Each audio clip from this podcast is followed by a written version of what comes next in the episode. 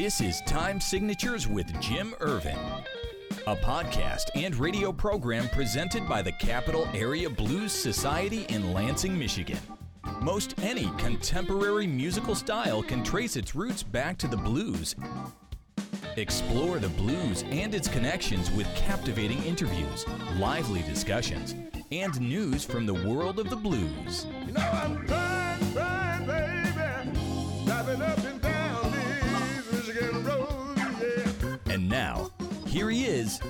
your host, Jim Irvin. You know, I, I remember recording the first couple of episodes of Time Signatures with James L. Williams Oh, yeah. and with Freddie. Oh, yeah. And James was over here doing the bass licks, just like you were doing the guitar licks. Well, you know, 15 years on the road doing Michigan roads, and I've seen all the Michigan roads. It's kind of like, you know, when you hear that, it's like, oh, yeah, it just automatically comes back. well, you- and you know, it's, it's kind of ironic because when Dedalian told me to find a song, and I've told this story before, this was the very first song that I, I played, and I went, wow, 26 seconds, that's a great intro. And I, I called the Dalian. He goes, Well, if you can get permission from Freddie, we'll go with it. Sure. And Freddie's like, Yeah, go ahead. Oh, yeah. so it's really cool. yeah. But uh, anyway, I want to welcome everybody to Time Signatures. I'm your host, Jim Irvin. And I am really honored today to be uh, recording live from a secret location in the only Eaton Rapids on earth with the one and only man, it's it's an honor to have you here. 15 years with the Root Doctor, mixed flavors, Jack Pine Savages, and and Lisa's knocking things over. She's having. like I said, we're recording live. Bill Malone, it is so good to have you. Well, thank you for having me. This is an honor, it's a privilege, and I've been looking forward to this for a long time. I have too because uh, Lisa gave me some heads up on a couple of things that I need to ask you about. And Sure.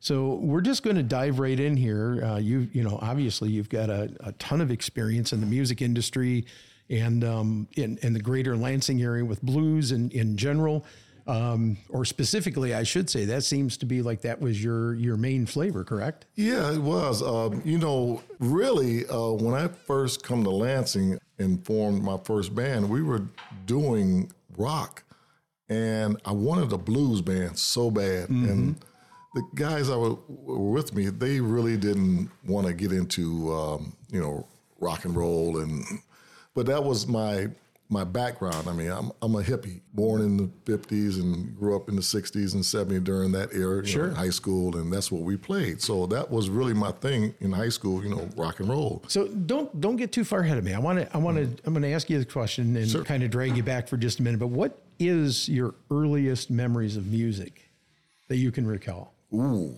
well, music has been in my life. You know, my dad was a big jazz fan, so we played music all the time. Um, Coltrane, Miles Davis, uh, Jimmy Smith. That was one of his favorites. As far as I can remember, listening to music from an early, early age. My mother was very uh, into, you know, uh, gospel and Mahalia Jackson was one. Oh, yeah. my grandmother, you know, that was her favorite. So Right. I remember those days and her singing and playing all the, you know, early um, Mahalia Jackson songs. Even, you know, when she passed, that was uh, one of her requests was, you know, the upper room. And music has always been a part, you know, and being from Motown, you know, Hmm, we're going to talk more about that too. yeah. So I remember music as far as I can remember. That's cool. Any favorite songs when you were growing up? Wow. now that's that's a toughie because golly. Well, any any that that pop out in your mind. Any anything that you can remember it was one of your favorite jams when you were a kid or something. Jimi Hendrix, Hey Joe. There, there you mean, go.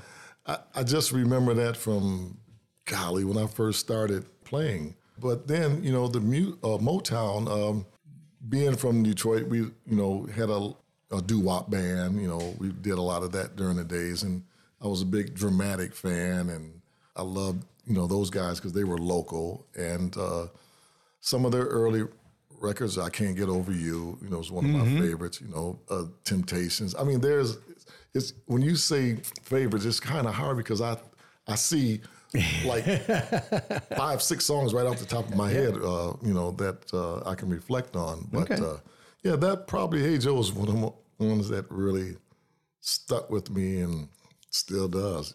So, Bill, that first guitar and amp, a gift from your parents. I've been I've been looking. I've been I've been cruising the uh, the the Root Doctor page and stealing little tidbits. You got to tell me the story, man.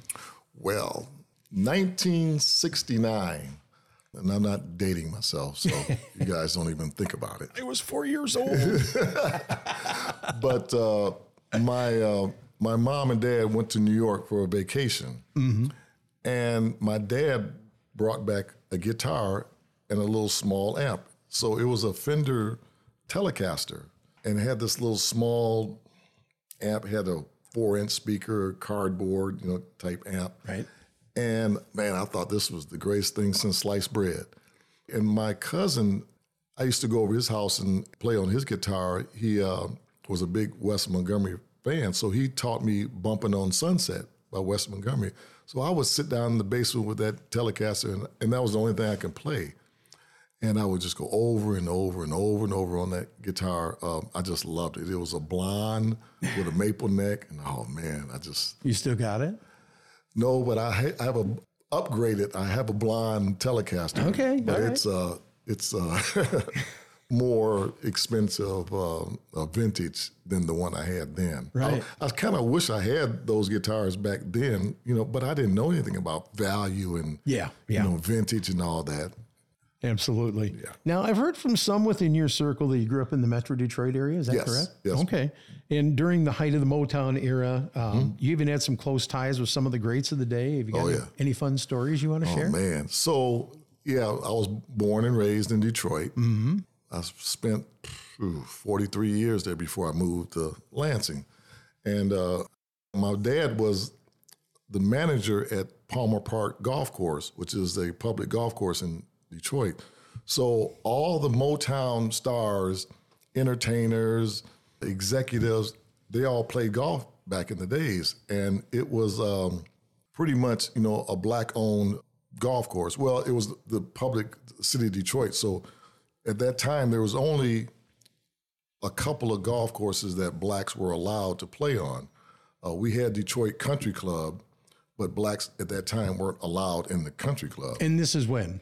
oh, we're talking 60s, uh, And 70s. still had the segregated. Oh yeah, oh yeah. The only the only blacks were allowed in there were workers, and they all would come and they loved my dad. I mean, my dad was idolized because my dad was a Harlem Globetrotter, original Harlem Globetrotter. So he was kind of famous, you know, in the circle. So they all knew him. So he was in with the Meadowlark Lemon Group. Oh no, before that. Before Oh that? yeah. Oh, wow. yeah, yeah. He was, he was him and my uncle Augustus Finney. Uh, they started in you know the Parks and Recreation, you know, way back in the 30s, and so all these guys knew my dad, and so when they would come, he would let them go out and play golf. So they just loved him, and I got to you know be friends with them, and I would I would work there. So like when Smokey would come in, I, his wife would come. I'd get a cart and take his wife out there, and you know they would gamble and play golf, and they'd come back and slip me a fifty, you know, for just doing that. So that was my little hustle. But I got you know hang out with a lot of those guys and, and become friends with all the Motown stars. Uh, uh, you know, Smokey and oh man, everybody, all the Temptations, um, uh, Berry Gordy, you know, was, was good friends. Uh, so we were, you know, we were pretty good, you know, uh, during those days. It was it was fun to be. My dad didn't want me hanging around because I was, you know, young teenager, and he didn't want to be influenced by these guys because they were gambling and drinking and Yeah. you know smoking out there. You know, he said that was a bad influence. And you got to remember, this is uh, early '70s. Um, the guy was just getting ready to start high school. So he didn't want those bad influences to rub off on me. Because, you know, you see the stars on one side and on behind the stage, they're totally different, you know, when they're, Yeah. they're They're just camera. normal people They're like the rest of it, They're yeah. normal people. But they were very nice and very friendly. At the time, I wasn't 18, so I couldn't get into the clubs back then. Um, you know, the Grande Ballroom and all that where they played. Uh, but we would stand outside and we could hear the music, you know, from those guys. Mm. Calling jamming. you. Oh, gosh. Just, I couldn't wait till I got 18 so I can go inside and, you know, see them. Now, tell me about the first time you heard the blues and what was your biggest influence or influences as you as you grew up? Golly, well, because I, you know, born in Detroit, I was Right. a Motown guy, so all the R and B, that was me. But my sister loved blues, and they would go to the, um, it was uh, Henry's Cocktail Lounge in Detroit. So BB King and seemed like they would come in there once a month. Uh, BB King, Otis Rush, uh, all these got Little Milton and uh, Tyrone Davis. You know, all these guys would would come in like once a month, and this this was like huge. And they would go, and you know, I wasn't really into the blues then because it's like, oh yeah, this old same old. Somebody died, and you know, blah blah blah. This, you know, I was into the R and B, you know, Yeah, the, yeah, the yeah. doo wop era. But I remember, you know, we played it. I lived with my sister, and we played blues all night long. And my dad had these records, and I didn't realize. So he had the original 78s. Hmm. So BB King's Sweet 16, I remember. So I got a hold of that. And when I started playing guitar, I would play these 78s. And I learned Sweet 16. Oh man, I thought that was the greatest thing since sliced bread. And I would just play it over and over, and I got that lick down. I mastered it. And I started developing a, a liking for the blues. And, you know, as time would go on, you know, I picked through my sister's albums and records and pick her brain and start learning about more and more blues artists. But in the earlier days, like I said, I wasn't 18. And at that time, you had to be 18 to get into the bars and, and drink liquor and all that. Um, I was 17, so I couldn't get in, and I didn't have the chance to see all these great uh, blues artists. Um, so I kind of missed out, you know, on the early blues. But I, I started developing more of an interest in blues and learning more about blues and all the various different artists due to, you know, my sister, you know, going to all these shows. So Absolutely. And we're, we're going to talk more about BB King too. There, I, I hear you've got a pretty stellar story. I don't know if it'll be on this episode or the next one, but you're here for two. Um, but I, I, I have to ask you uh, because you you did, uh, as I read, you were completely self taught. yes. Talk about that. It, was it was it always just fun, or I mean, talk about some of the some of that journey. Well, yeah. Uh, starting high school, you know, in the seventies, it was all about bands. I mean, you had to be in the. If you're going to be cool, you're going to be in a band. If you were in a band, you're going to be cool. You're gonna, you know, you're going to get chicks and you know all that good stuff. Yeah. So we would sit outside, and I had a, a friend uh, that that played guitar, and you know he would teach me. And and actually, um, really, the first person that taught me how to play real guitar was um, a gentleman by the name of Dennis Whedon, and he was uh, Glenn Brown's guitar player. And this was early seven, like 70, 71. And funny story. So when we start recording, you know, up here, and I met Glenn, and he brought out these old pictures, and I said, "Wait a minute, that's that's Weed." He said, "Yeah, that was my guitar player." And he showed me these pictures. I said, "This is the guy that sho- taught me how to play." He was a master at Hendrix, so he taught me all the Hendrix licks and chords and all that. And um, he worked for my dad, you know, for Parks and Recreation um, at the golf course, and then in the wintertime they worked at the skating ring. So those were like some of the early times that I was self-taught. You know, he showed me some things, and then later I took formal lessons. My mom would take me to uh, Wonderland Music, and my teacher um, was Earl Klugh. Oh wow. So I was 15 and Earl was 17. And I took formal lessons from him. So I learned how to kind of read, you know, uh, music and you know, formally.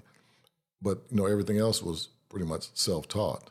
It was a, it was an experience. And I, I actually was at a function, oh, some 30 years later, and Earl was there, and we sat at the table together and, you know, reminisced. And he remembered, you know, I'm like, do you remember? He said, yeah, I was a kid. I said, yeah, and I was three years younger than you.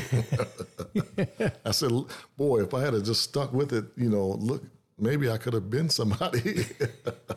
I think you've done pretty good, man. yeah, I'm, I'm, I can't complain. No. So you've shared the stage with the likes of Larry McCray, um, Yes. Coco Montoya, Yes. Tab Benoit. Yes. Go back in your mind. Are there any that you wished you could have opened for or shared the stage with? Sure, you always want to share the stage with some of the A-listers. I mean, I was pretty fortunate and blessed to play with those guys. Um, probably, you know, like Clapton or somebody like that would have been an honor or a privilege. Uh, uh, but, you know, I, I guess I never was at that opportune time or, you know, to be able to do that. Uh, we just were blessed that these guys, you know, like um, Larry and those guys were local around and would come down and play down here. So we had a chance to, you know, play with those guys. And, Well, and it's kind of cool because I know when when Larry came to town to do the fundraiser for the Ukrainian children um, earlier in the year, you were there, and I was so upset because I had to go home and go to go to bed to get to work in the morning. Oh. And you were up on stage, and the only reason I know that is because somebody got pictures of you up there with Larry, and I know they had to be a blast, Oh, it you was a know, blast. because Oh. Larry's just a good guy. look, you know, I mean, I've known Larry 30 years. Um, Yeah. And it's always a pleasure, you know, to play with him. You know, I've, I've learned a lot from him. Um, like I said, he's just a nice guy and one of the, the best musicians out there. So it's always fun and it's very easy and calming to play with him. There's no stress and he lets you do your thing and, you know, you sit back there and watch him and just very enjoyable. So I really enjoyed that. You know, he's one of those artists that doesn't have an ego. You know, I mean, he's so good. Yeah. He's so humble. Yes. That's what why a lot of people appreciate him. You know, and I do. You know, also um, when they would the old um, out there on uh, Round Lake Road, the old jambalayas. oh yeah, yeah, yeah. Uh, okay. And they would play out there, and you know, I'd come in, and he'd always want me to get up and play, and I'm like, Nah, I just want to come on. Oh, come on, man. You know, anytime I'm out here, you're on stage, I'm on stage. You make sure you come on up here and play with me. I said, okay, you know, I appreciate this. I just enjoy sitting out here listening to you and and you know, learning. You know, as as as a musician, you're never too old to learn. And I hear this from a lot of the even the big boys, the A-listers. You know, when they go out and see their you know fellow comrades, you know, they um, always pick up something new. And, and I used to read that, you know, like Hendrix would go out to these shows and he'd sit in the front row and he'd have a little pad and he'd write down stuff. Oh yeah, that guy. You watch Buddy Guy and he would, you know, like take a lot of his little tricks and tips from him and. And that's what we do. I mean, we always try to better ourselves. You know, we look at our fellow musicians and try to pick up tips and you know tricks to help our craft. time wise, uh, you mentioned Buddy Guy, and we just went to see Buddy. I, I got to tell you, it was a bucket list thing for me. Um, but what an honor and a privilege to go. And we were 20 feet off the stage, my friend. We were sitting from here to your refrigerator away, watching this man play, and and he was good. I mean, you you can tell he's slowing down. He's 86 now. 80s, yeah, so You know, I mean, he's entitled. sure. You know, but he still put on one hell of a show. I mean, you figure somebody has been doing this over 60 years, 70, 70 years, you know, um, well, you know, you're bound to slow down. Yeah. And all the great, you know, blues artists that he played with and the shows on the road. I remember um, he was saying like they used to do like 300 shows a year. That's crazy. I can't even I- imagine. no, I can't either. I can't even imagine. That's you're pretty much playing every night, you know, Just about, yeah. throughout the year, and you're traveling, and then they travel on a bus. Mm. So you're going across country, you know, and even when you fly over overseas, I mean that that takes a toll on you after so many years. Oh, I can imagine. Yeah. And I mean, yeah, he he still he went out in a crowd and Oh yeah, I walked over to the walkway when he was coming back and he was he was like from me to you away and he sat there and just started jamming in front of me for like 10 seconds. I'm like, oh dude, this is so cool, you know? And I'm snapping pictures with my cell phone because that's all they let us have. right. I know. Which killed me as a photographer because I would have been happy as all get out to take pictures of that concert and send them to him and his people and, sure, and say, here, sure. share them, do what you want. Yeah, I get it. But- yeah, It was it was such a cool thing, and, it, and it truly was a a bucket list um, opportunity for me. oh yeah. So if you ever get a chance before Buddy retires completely, go see him. Well worth it. Definitely. Um, and if you don't, I have a feeling he's going to be one of those guys that retires, kind of like Freddie. Yeah. You know, and then you see him pop up here and there. Well, know. the, the cool thing about it, you know, we go to Chicago a lot. Yeah. You know, me and Lisa, and uh, we go every time we go, we go to his club. So I, you know, I played at Legends and um, we happened to be the last time we went. I think last year, and we were just sitting there, and all of a sudden, you know, MC walked up and stopped the you know the band leader and said, "Hey," whispered in his ear, and all of a sudden the band kicks up and Buddy walks up on the stage, and we're sitting right there at the corner of the stage, and I'm like, "Oh man, Buddy Guy, you know he's there live, so we see him live in his club, which is great. Yeah. You know, um, you know that was an honor right there to see him. You know, like recently, you know, uh, before he retires, you know. Yeah. And Oh, he- yeah. And he still, he, like you said, he slowed down. He talks more. Yes. Know, Yeah. But, he but he still played but golf. he still plays. you know. Yeah. He'll throw those licks out there. And, and- and the cool thing that he did, and this goes back to your days of living in Detroit. Um, he he talked about when blues first came out. It didn't break out in the U.S. It broke out in Europe Europe. Yeah. because the U.S. was so hung up on color, they didn't want to hear it. No. And that's where Hendrix caught his break, and that's where some of the other big names caught mm-hmm. their break was over in Europe. And I thought, man, what a what a sad testimony on our on our society of that day. Yeah, it's it's it's you know it's kind of I mean it's a lot better, but the Europeans they had a different perspective on music. You know, they didn't look at color, and, and not saying that you know racism was is all over the world, but they had a different uh, perspective on music. And if you're Oh, yeah. good, they didn't care. Yeah. you're black, blue, yellow, green. You know, they were there for the music, and they supported it. Where So so much so that uh, he told the story that Mick Jagger was invited to play in the United States. He said, "As long as I can bring Hendrix with me, sure. yeah, If not, no, I won't. I won't come." Yeah, and that was the only reason why he really came back um, because they, you know, they just wouldn't support him in, in the early days, and it, it hurt. And I understand that it, you know, you're from here, you're in your own home, you know, New York, you know, like I said, where he's from, and Yeah. they just did not support him. And like, man, you're doing everything, you're pulling out everything but the kitchen sink, and the people just wouldn't support you. So you have to leave the country to go where they supported you. And and the blues artists did the same thing. I mean, they would bring them over, they pay them. Even today, they still bring these guys over to Europe and they do these massive shows.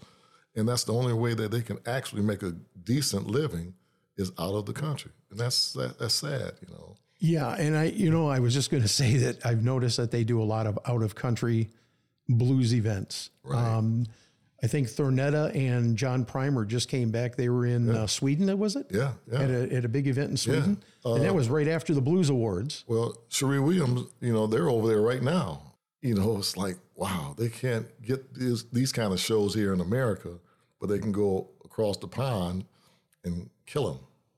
Isn't that crazy? I know it is. I know it, That it's, it's sad. That's what it is. Yeah, And all the music originated from here. from here, yeah. I, Yeah, don't, I, I can't figure it out. and almost every genre of music has been affected Yes, and and has been molded Yes. in its in its infancy by the blues. all the blues, you know, all the rock artists. Every song you listen to is a blues. Or the the hits were originally blues song written by the blues legends, and they become multimillionaires off of these songs, where the original artists, the writers, couldn't get a dime off.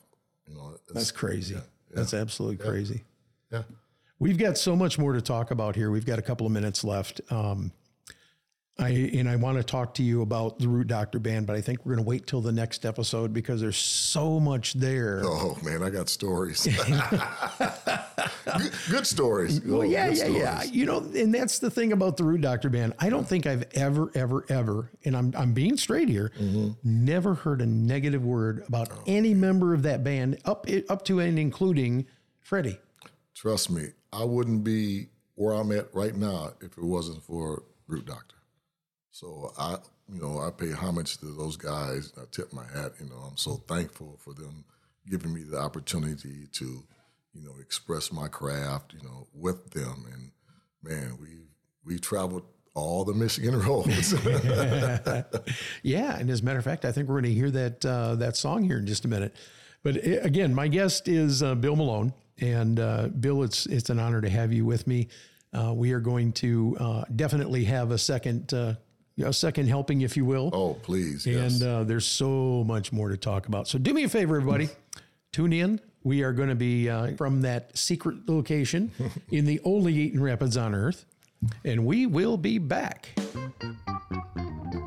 This has been Time Signatures with Jim Irvin, presented by the Capital Area Blues Society in Lansing, Michigan. For more information on cabs, visit capitalareablues.org. We appreciate you joining us today, and we welcome your comments about the show by emailing cabstimesignatures at gmail.com. You can also find us on Facebook at Cabs Time Signatures. You know I'm trying, trying, baby, driving up and down these Michigan roads, yeah. Until next time, keep the blues alive.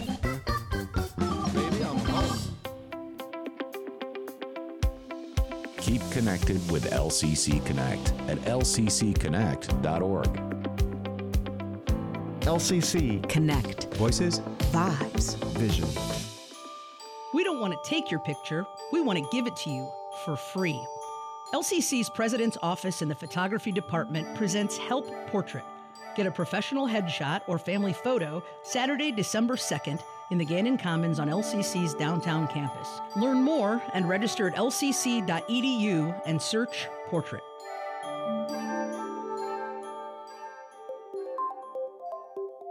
By utilizing interactive activities, the Youth Summer Camp at LCC gives kids in grades 2 through 12 the chance to explore science, technology, engineering, arts, and mathematics. Scholarship opportunities are available.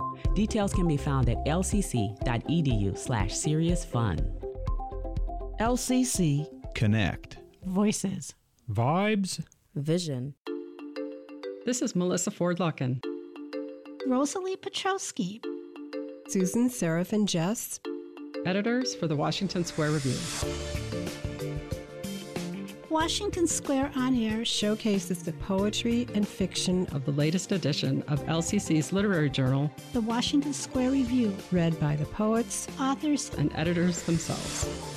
expect unexpected, as our contributors express Experience and fantasy with humor, imagination, poetic license. irony and passion. If you love language, at its most original. Please join us in our Audio Town Square to celebrate a community of writers spanning from around the world to Lansing. Hi, this is Melissa Ford Lucken, editor for the Washington Square Review. I'm here today with Kayla Brandstetter, one of the authors for our most recent issue, and we're here to talk about her piece, 10 Lessons, and whatever else we come up with today. So thank you for joining us today, Kayla. Thank you for inviting me. Sure thing. Can you tell us a little bit about your piece? So, 10 lessons I wrote, I believe, about a year ago. And it was a year out from my transition from working in public high school. I taught grades 9, 12.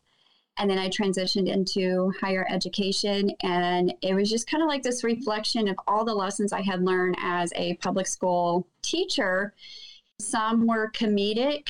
I think um, if you've read the piece, there were some comedic areas, and then some were a tad bit more serious and heart wrenching.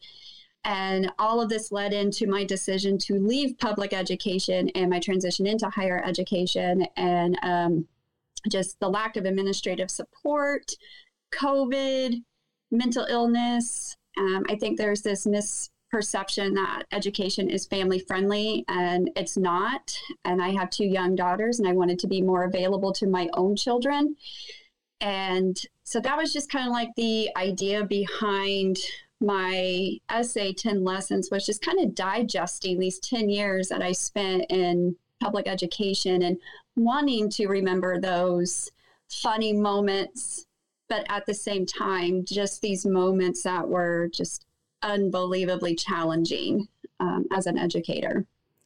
One of the things that I really appreciated about the piece was it gives kind of a you know a backside view of of teaching because we know a lot about you know what goes on in the classroom as a student, but not a lot of people are teachers, and so they don't get Mhm. that backside view. I'm intrigued by what you just said about um, education and K 12 not being family friendly. Can you talk a little bit more about that, just so that people that have never had this backside view can get an idea of what that means? Absolutely. I I entered education because of the flexibility that I thought that the field would offer because I wanted to be a mom. So I would start in August, end in May, but in the summer times, yes, I'm not physically going into work, but I'm redoing curriculum, sometimes redoing my classroom, depending on what the administration and what the next I hate using the term trend, but sometimes administrators will attend a conference and they will decide, hey, we're going to scrap this curriculum and now I need you to rewrite. And so over the summer, it's just a lot of like rewriting curriculum. So you have like your set days, you have your personal and your sick days. And I felt like, so your contract time, I was set for like 7.45 in the morning to like 3.30 but that's actual teaching. That doesn't include the fact that I'm an English teacher and I still need to lesson plan. I still need to grade these papers. So I would go home and spend hours and hours of just grading and getting ready for the next day. And then when I did have children, I would have like anxiety attacks trying to call into work whenever my children were sick or even when I was sick because it was just easier going into work than creating sub plans. And so there were days in my last year of teaching that um, I had my daughter's grandmothers take them to the pediatrician, and I'm talking to the pediatrician through the phone because there wasn't a sub for that day. And so I couldn't be available to my own children. Uh, when they were sick. I will be completely honest, and I don't think a lot of educators would admit this. I became resentful for to the phrase, "Well, you need to do it for the students," and I would try to go above and beyond for my students. Every fall semester when we ended the semester i would do like polar express hot chocolate for my students. We would do fun food days. I would try to do fun activities. And it was like i was giving so much to my students that there wasn't a lot left for my own children and I just felt like it's not family friendly in that regard. It's not family friendly when you are a young teacher trying to have children. The maternity leave um, is not conducive to young teachers. I don't know how it is in Michigan. Um, I had the days when I had my first daughter, so I wasn't, in my opinion, I felt like penalized for having a child. But my second daughter, I had her in August I went 10 days above my sick days because I didn't have the days and I owed the district money. So for like a month, they were taking anywhere from like two to four hundred dollars out of my check per month to pay them back for going over my days. wow. so this is a lot when I think about the experiences that you wrote in the 10 lessons, what you went through with the students. So what mm-hmm. you're talking about is your own emotional hard times, exhaustion, frustration, and then you what you saw students going through at the same time. And then I start to think about so you're in teaching now at college level. Mm-hmm. What carried over and what didn't carry over? Because I know that in all school systems, students have a lot of struggles, the ones that very ones that you described. And college students also have struggles. So how does that show mm-hmm. up in the classroom and, and how is it different for you? Some of these traumas and issues that students face have carried over. I work at a community college and I know you work for a community college. So I feel like when you work at a community college, like some of the type of students we engage with can be completely different than a university student. So I work in a rural area. I have a high percentage of um, students that are first generation students. So learning that like what college life is, getting them ready. Many of them they're they are the first student to go to college out of their family and there definitely needs to have that guidance between like helping our students work through and navigate okay, you may need to sacrifice time with your family to study for your final and read your paper or to write your paper and sometimes families don't always understand that sacrifice. So, just being supportive, helping build that support system for these students that are first generation is I don't want to say new, but that has been a transition. Students who, because um, I mentioned this in my essay, who have been sexually assaulted, domestic violence, extreme poverty, that really hasn't changed. I will say what has changed from that transition of dealing with students with these traumatic backgrounds, I feel like I have more support in the higher education level than I ever did in the public school system Um, I was a mandated reporter in 912. And so the family division services or CPS in certain states, the Child Protective Services, um, it's just frustrating because as a mandated reporter, you must report um, suspected abuse and negligence. Uh, whether there's any proof of it or not, you still need to report it. And every time that I would do a DFS report, it would always come back inconclusive. And that's frustrating. Um, and sometimes when I would report cases, we're dealing with like sexual assault cases, attempted suicide, and it would always come back inconclusive. So I just felt like my hands were tied in a broken system with finite resources. That when I encounter those same issues in the higher ed, um, I've had students with attempted suicide or mental health crisis. This past semester, I've had domestic violence. I just feel like I have more resources we have a pantry. We have access to mental health counselors. We have access to um, shelters to get our students suffering from domestic violence out of that situation. The student that I had this past spring, her advisor is just phenomenal. She was in a domestic violence situation, and the advisor found a $1,500 grant to where she could fin- financially leave. And that just, just makes me happy that I can visually see something being done when students are, un, you know, going through these traumas, and that's something that I didn't necessarily get to witness in the 912. Uh, and that breaks your heart because you're like, these people, these students need help, and there's no help. That yeah, I, that's completely understandable. That when you know there's a need there, that as a nurturing person that cares about people, you you want to get them connected with something that can help them move forward. Yeah. Yeah. That's very emotionally draining for you as an educator, but I can hear what you're saying about having the resources there and being able to use them. There's also another a complication where you don't always know what's going on with the students. So when you have the resources, you can just let all the students know that they're there and then they can access mm-hmm. them even just on their own. Yes, and even at the higher ed level, we have what's called Crowder Cares. And even if a student feels like they are in their own mental health crisis, that they, they know they need help, they can report themselves. And it's anonymous. They can take care of their mental health and within their own privacy. We're not notifying a principal, we're not notifying a counselor, we're not notifying parents. They can take care of that in the privacy of their own time and um, and that's something that I I didn't have that option when I was working in 912. That if a student was undergoing some form of a mental health crisis, it's DFS, it's the counselors, you're contacting the parents. It's uh, just a whole team of people are involved. Sometimes it works out, and sometimes that support is only there for a day, and then the student is on their own after that.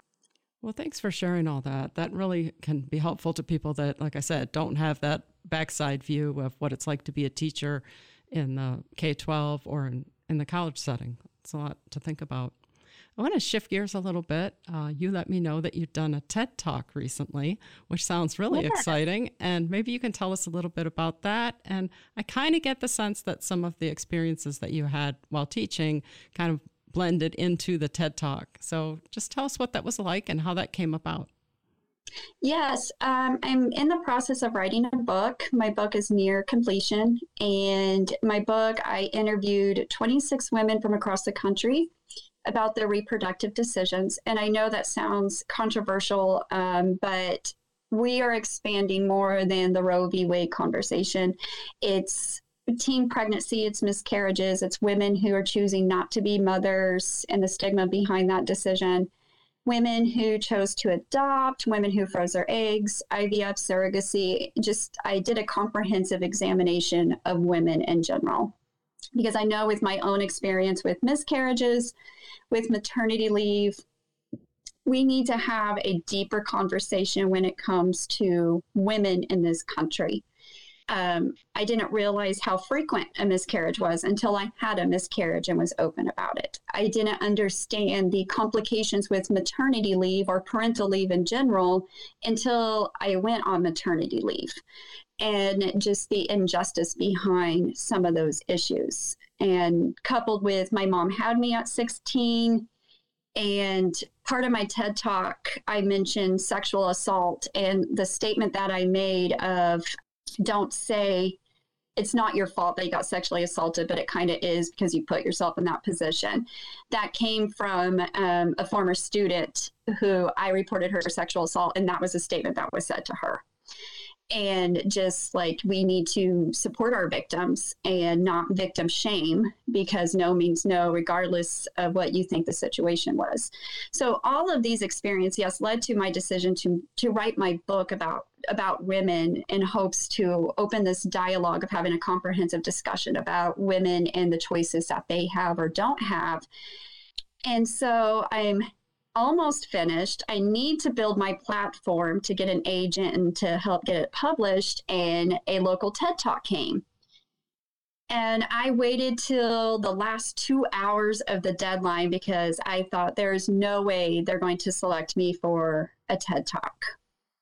And on my website, I have my blog post. I looked at my previous writings. I looked at my prologue to my book and I thought, oh, I may have something. The theme was connectedness. So I haphazardly wrote a rough outline. They needed an audition video. So I read two, three minutes from the idea I had, and then I submitted it. And I think I had two hours to spare. I waited to the absolute last minute because I thought there is no way, no way that they're going to select me. And about a week later, I received an email that they liked my idea. And so I gave the TED Talk at Missouri Southern State University on May 4th. And I practiced nonstop for, I don't know, like six straight weeks. Um, I think the advantage of working in higher education is you can also pull your students. So, as like some of my students were writing their eight to 10 page research paper for me, I like pull them out of the library. I'm like, hey, can you listen to my talk? And they did. And they, I was so appreciative and I had a nice um, like little fan club on the day of. Many people from my college, my students came and saw me talk, and being connected with other professionals from literally across the country who were also speaking was just I want to remember that experience because we waited in like what's called a green room. We weren't allowed to interact with the audience, but we were able to just converse amongst each other. And everybody was passionate about education. Everybody was passionate about mental health awareness, women's issues. And it was just, I can't describe just how rewarding it was to be among these professionals who share the same vision that I do. And we were passionate about advocating for change and yes, just like my own personal experience and my experience as an educator influenced my TED talk, which is Don't Be an Athena. And I tied in the Medusa legend into just advocating empathy and change for people. Talk a little bit more about that that mythology that you used as a metaphor for how to have these conversations yeah. and how not to have the conversations. Yeah, I used, um, I didn't know much about the story of Medusa. I think growing up, I had some interest in mythology. All I knew about Medusa was she was a monster or a gorgon who turned men into stone. She had snakes for hair, and that's about the gist of it. Last summer, I chose to write a blog post and I titled it Don't Be an Athena. And I was just researching I think, ancient mythology and folklore to like bridge that gap between ancient times and today about how little has changed. And when I looked into Medusa's story a little more, I did not realize that one, she has multiple origins of how she became Medusa. But the two that I chose for my speech and my blog the first one, she vowed to remain a celibate priestess to the goddess Athena, and she was described as beautiful, and she fell in love with Poseidon, and their relationship caused jealousy with Athena, which transformed her into the Gorgon and the monster that we recognize her today. And then the second story came from I think there was a few centuries between the two origin stories, but it was the Roman take. The Roman poet Ovid in his book Metamorphosis, 100% blames Athena because Poseidon violates or sexually assaults Medusa in Athena's holy temple. And since Athena can't really do anything to Poseidon because he is her equal. She takes out that rage onto Medusa. And then Medusa becomes this monster who, because she didn't receive the support, she creates more victims. And so I just use that as a story about our words and actions carry a lot of weight. And when someone endures a traumatic experience, whether it's rape, depression, anxiety, anything that's causing significant amount of trauma, we have the opportunity to either create a Medusa to where this individual is going to continue living into their trauma, creating more victims, or we have an opportunity to kind of empower that individual into being a survivor and they can go on with their life. And that's how I used it because that's still true today. I have seen the generational curse of abuse from families to families. And if they don't break that abuse cycle, that generational poverty and domestic violence, well, then that young five, six, seven year old child is going to turn into an adult that's going to create more victims later on because that cycle is not being broken. That ties in so well with what we were talking about earlier with having resources available for people that need them. And then you're oh, all 100%. Yeah, and you're also adding another layer on top of it, which is being brave enough to have the conversation. And when people are brave enough to have the conversation, listening is important. And uh, what that's one of the things I liked about your TED talk was that you're giving people suggestions about how they can be a listener and how they can support, rather than basically shut the person off and cut them away from the conversation and cut them away from resources. And I think that's what you're saying. What happened to Medusa? Yeah, 100%. And I think sometimes when an individual is, when they suffer something traumatic, like when I had my miscarriage, I'm the only woman in my family that I'm aware of, as far as like my grandmothers and my mother, to have a miscarriage and suffer infertility. People didn't know how to approach me. And in all fairness, when I had my miscarriage, I took a week off and I came back to work. And when I returned to work, it's like I, I pushed it out. I just returned to work and I had a male coworker approach me like a year or two after. And he goes, We didn't know how to approach you because you acted like nothing happened. And I said, because working was my escape. And I think when something like a miscarriage happens, sometimes we don't know how to react to that woman. Mm-hmm. And sometimes you don't need to do anything outside of just have that shoulder and let her cry. That's all you need her to do. You had a student that wrote you a letter, right? About yeah, the miscarriage. I did. Yeah. Yeah. yeah. He he wrote me a letter and um, at the end of the school year and it was one of those students i don't want to say he was challenging but when i returned back from my leave after having my miscarriage he approached me and he's like where were you? Vacation? And that sounds horrible but i needed that i needed that normalcy. And so that student ended up calling me mom for the rest of the high school experience and then he he waited to the last the last day of school to hand me this letter that basically was I didn't realize as teachers we think we're just teaching them the content and that I was teaching them writing and reading, but I didn't realize how much of my personal life also was teaching them. And I lost my baby, I came back to work and I still have his letter even though it's happened several years ago. I think like 7 years ago I still have his letter and he said that I taught him, you know, to kind of push forward when bad things happen. I think that's uh, true what you said about teaching more than just the content. And I'm an English teacher and you're an English teacher, so maybe mm-hmm. we both just think that being English teachers is makes that more persistent and more prevalent when you're talking with students because you're reading a lot of their personal writing so you oh, get oh, you get glimpses into their life and it's just natural to want to offer glimpses into your life at, at some time so that it feels a little more balanced. Yes. Yeah. Yes. What other nonfiction projects do you have going in addition to the, the book? I've taken the essay 10 lessons and I'm considering like my second book to be kind of like my memories of being a teacher. I want to take 10 lessons and I want to expand on it. And so my first essay I wrote were, was called Hills, Coffee, and Pens. And it was about like my first year of teaching and all of the mistakes I made and like second guessing myself and I'm like, oh my gosh, this is going to get me fired. and um, I'm trying to write it using a little bit of humor, kind of a David Sedaris style. And I recently finished my second essay for that book, and it's called Grammar, Sex, and Literature. And I think I mentioned it in this with 10 lessons where I, my second year of teaching, a condom was found in a grammar book. And I tried to be discreet about it, but it, that did not happen.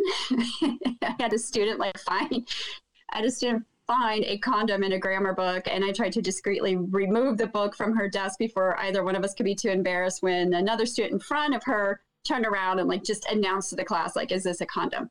And so i basically was like okay i'm going to have to find a way to transition. And i basically said i'm like tell your health teachers that i covered sex ed today and let's move on. And we did. And so i'm just kind of talking about all of these issues in the classroom that the classroom management in your college classes will not prepare you for, uh, such as finding contraceptives in your classroom. but I made that into a deeper conversation on how, like, that district, we really don't talk about sex education, like, at all. Like, we don't have that class at all. And then I led that essay into, like, how comical it was to find a condom in my classroom. And then I led it into a deeper conversation about teen pregnancy, sexual assault, and um, just like issues facing a lot of rural teenage girls that they don't have a lot of support because we're not talking about how to protect them. So that's how kind of my what that's what I'm working on right now is just doing a humorous collection of my memories as a teacher, expanding on 10 lessons. But even though they're humorous, I want to expand on um, deeper issues facing our school systems. I think that sounds great. I taught high school before I taught college, and I think that there's a lot to be gained by teaching in a different setting before moving to the college setting. Like nothing will surprise you. College. yeah, nothing will surprise you, and you've already no. been you've already been embarrassed. Terrible things have already happened, and you oh, know. I had a student last semester, this past spring, that told me the reason why he didn't get an assignment turned in was because he was too hungover over the weekend, and I was like, "You do you, just please get your paper turned in." right. Are you working on any other projects, like a fiction project or blog posts? What other kinds of th- things? I have a couple of blog post ideas, but I, my main objective for this summer is just to get my book completed. Um, I'm optimistic. I think I have a, an independent publisher in Iowa interested in my manuscript once it's finished. So that's been my main priority is just trying to build my brand expand my network and and get my book published because I'm passionate about my book. Obviously, I wouldn't be writing about all these different decisions that women can or can make or had, didn't have the opportunity to make. And um, I'm excited because I, I do want to advocate for all women. I wanted every single woman to see themselves in my book. I interviewed women from rural areas, urban areas, suburban areas, women quite educated, women in poverty, Black Americans, Hispanic, LGBTQ, Asian, uh, Native American. I, I, mean, I really branched out and um, I'm on year two because of all the research and the interviewing that I've had to do. So I can see the light at the end of the tunnel and I'm getting excited about that. So um, that's wonderful. It's a beautiful project. Yeah, I'm, ex- I'm excited. I'm ready for it to be, and I'm ready to see the book form. And I'm still a little ways from that, but I can see the light at the end of the tunnel. I have six more chapters. All right, wonderful. Hope that you get to make good use of your summertime. If people want to follow you and stay in touch, where can they find you online? You can find me on my website, KaylaBrandstetter.com. I do have a subscription uh, link. Just put in your email and it will subscribe. Um, I haven't been as frequent with my blog posts I taught 21 credit hours last spring, plus I have an eight year old and a three year old and writing a book. So um, I'm planning on dropping a blog post probably in the next couple weeks. And I have my Twitter, Instagram, Facebook, LinkedIn. And that TED Talk, you can which find I'll... me on YouTube on TED Talk. Oh, yeah. Okay. I'll be sure to include all of those in the show notes so that people can find you easily. Thanks a lot for spending time with us today. and We look forward to reading your book. Thank you. Thank you for inviting me. Thank you for listening to our talented poets and authors. Until next time, this has been Washington Square on Air, where we showcase selections from Lansing Community College's literary journal, The Washington Square Review, a publication featuring writers from the Great Lakes State, across the nation, and around the world.